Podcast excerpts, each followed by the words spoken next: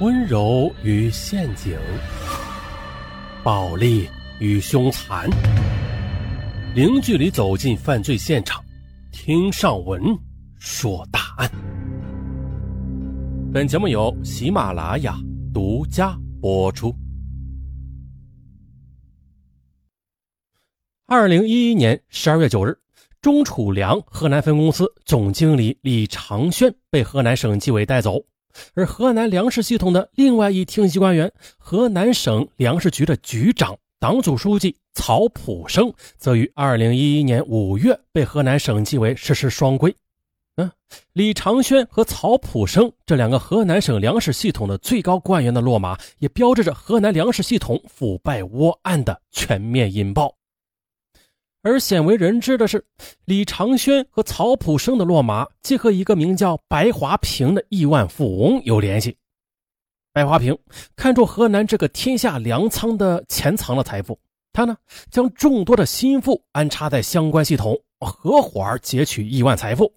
然而呢，这一起蹊跷的车震事件啊，最终呢将白华平的阴谋给揭发出来了。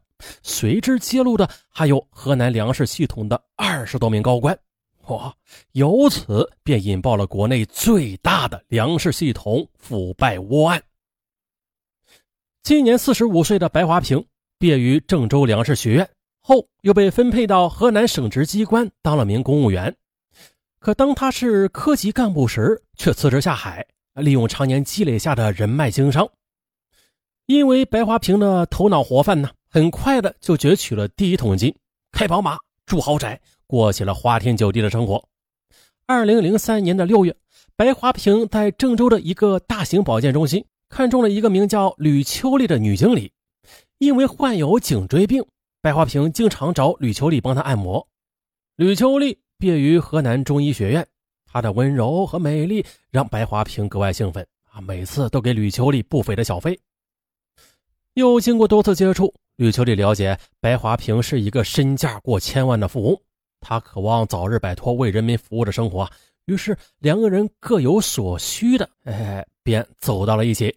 白华平有家庭啊，这吕秋丽是个聪明人，她不希望破坏他的家庭，她呢只做白华平的情人，只是想给自己找更多的发财的机会。白华平非常赏识吕秋丽，并且有心的帮他找发财的机会，同时。白华平也有了另外一个想法，如此可人的情人可是个宝贝呀！啊，他不仅能从他那里销魂娱乐，还可以利用她的美貌去公关，哎，两人一起发大财。白华平首先将目光瞄准了河南粮食系统，啊，作为传统的农业大省，河南的粮食产量连续多年位居全国第一，粮食的总产量占全国的十分之一。而小麦播种面积则是占全国的百分之二十一，总产量更是占全国的百分之二十七，由此河南省被誉为天下粮仓。那作为管理整个河南粮食系统的河南粮食局啊，其管辖的部门众多呀，其下属的地产、粮价还有粮油价格等部门都有着很厚的油水可捞的。此前呢，白华平就是凭借关系网，在粮食收购上赚取了差价，截取了千万财富。可是，随着野心的越来越大，白华平不再满足小打小闹了，他将目光瞄准了河南粮食局的地产这块肥肉。如果能将国有粮食土地转变为商品房开发，哎呀，他将日进斗金还不止。而想归想啊。想要得偿所愿，那就必须和粮食局的一把手拉上关系。但是啊，时任河南省粮食局的局长曹普生，他并不买白华平的账。这次呢，白华平决定了让吕秋丽出马，美其名曰“美人计”，啊，谁都抗不了，包括张文。啊，白华平又说了一番让吕秋丽瞠目结舌的理论，让他带他向曹普生行贿。拉他下水，三人共同劫取财富。在白华平的反复劝说下，而吕秋丽同意了。他傍上白华平的目的，就是为了有个出人头地的机会嘛。如今机会来了，他也不想放过。为了让吕秋丽安心呢，白华平对他许诺：如果你能从曹普生那里拿到项目，哼，我给你项目款的百分之十的提成，用不了多久，你就会拥有我今天的身价。带着白华平的嘱托，吕秋丽欣然复命。吕秋丽凭借她的魅力，很快就打入粮食系统了。曹普生要求她留在身边工作啊，并且啊，将吕秋丽安排进了下属单位负责接待。而吕秋丽呢，也开始利用自己的价值为自己截取财富了。经过一年的潜伏，吕秋丽开始联合曹普生和白华平一起染指国有粮食土地。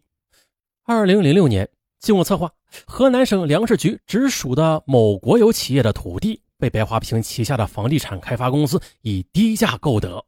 白华平在土地到手之后，又高价卖了出去。所得的利益，除了自己留了一部分之外，其余全部分给了曹普生和吕秋丽。哎呦，这下更有钱了！啊，白华平的身边的女人那更是不断了。虽然呢，白华平和这些女人保持了不多久的关系就厌倦了，但是这些女人可不是省油的灯啊！他们知道白华平的能耐啊，也在白华平手中拿钱的同时，没有忘记让白华平帮他们找份好工作。而白华平嘛，也乐得做个顺水人情，就把这些女人推向了和他有利益来往的人。此后呢，白华平和多人勾结，先后的有多名心腹被安排到了粮食系统不同的岗位之上。有一次的，白华平和朋友吹牛说：“如今的天下粮仓都快变成我的娘娘仓了。”啊，不过这古代皇帝后宫佳丽三千，哎呀，我才三十个不到呢。看来。我还是得继续奋斗啊！白华平之所以将自己的心腹安插在粮食系统，其实他也是有私心的，就是啊，人多好办事儿啊！天下粮仓该是多大的单位啊？仅靠吕秋丽一个心腹在里边，啊，那那来钱儿也太慢了。他呢就要弄一堆心腹安插到粮食系统，让每个心腹都像吕秋丽一样为他带来财富。就在这时的一个新的机会也再次的垂青白花瓶。在河南，与河南粮食局这个粮食系统平级的还有一个特殊机构，是中储粮河南分公司。一九九九年的年底，国家粮食系统开始改革，将粮食管理与收储分离，并且随后成立中储粮河南分公司。时任河南省粮食局巡视员的李长轩。成为该公司首任总经理。由于地处中国粮仓啊，中储粮河南分公司规模庞大呀，负责管理的中储粮直属库就多达十七个，而城储库嘛，则有一百二十三个，以及一百多亿斤的粮食，规模位居全国各省级辖区之首，约占全国粮食总规模的四分之一，厉害吧？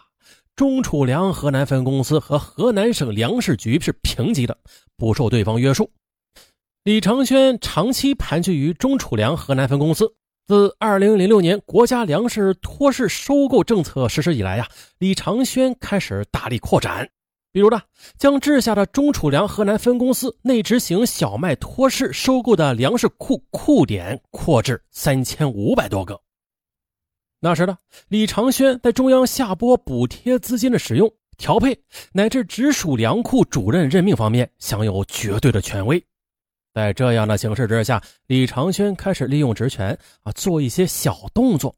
可能在传统意识中吧，每斤粮食才几毛钱很多人看不上眼可是大家可能忘了，一个储备库就有上亿斤的储存呐！啊，李长轩管理着上百亿斤粮食。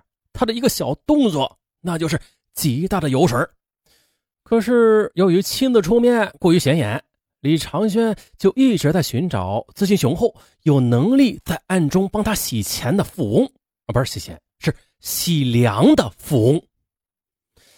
在经过多方打听，他了解到了白华平的背景和实力之后，李长轩竟然主动的找到了白华平。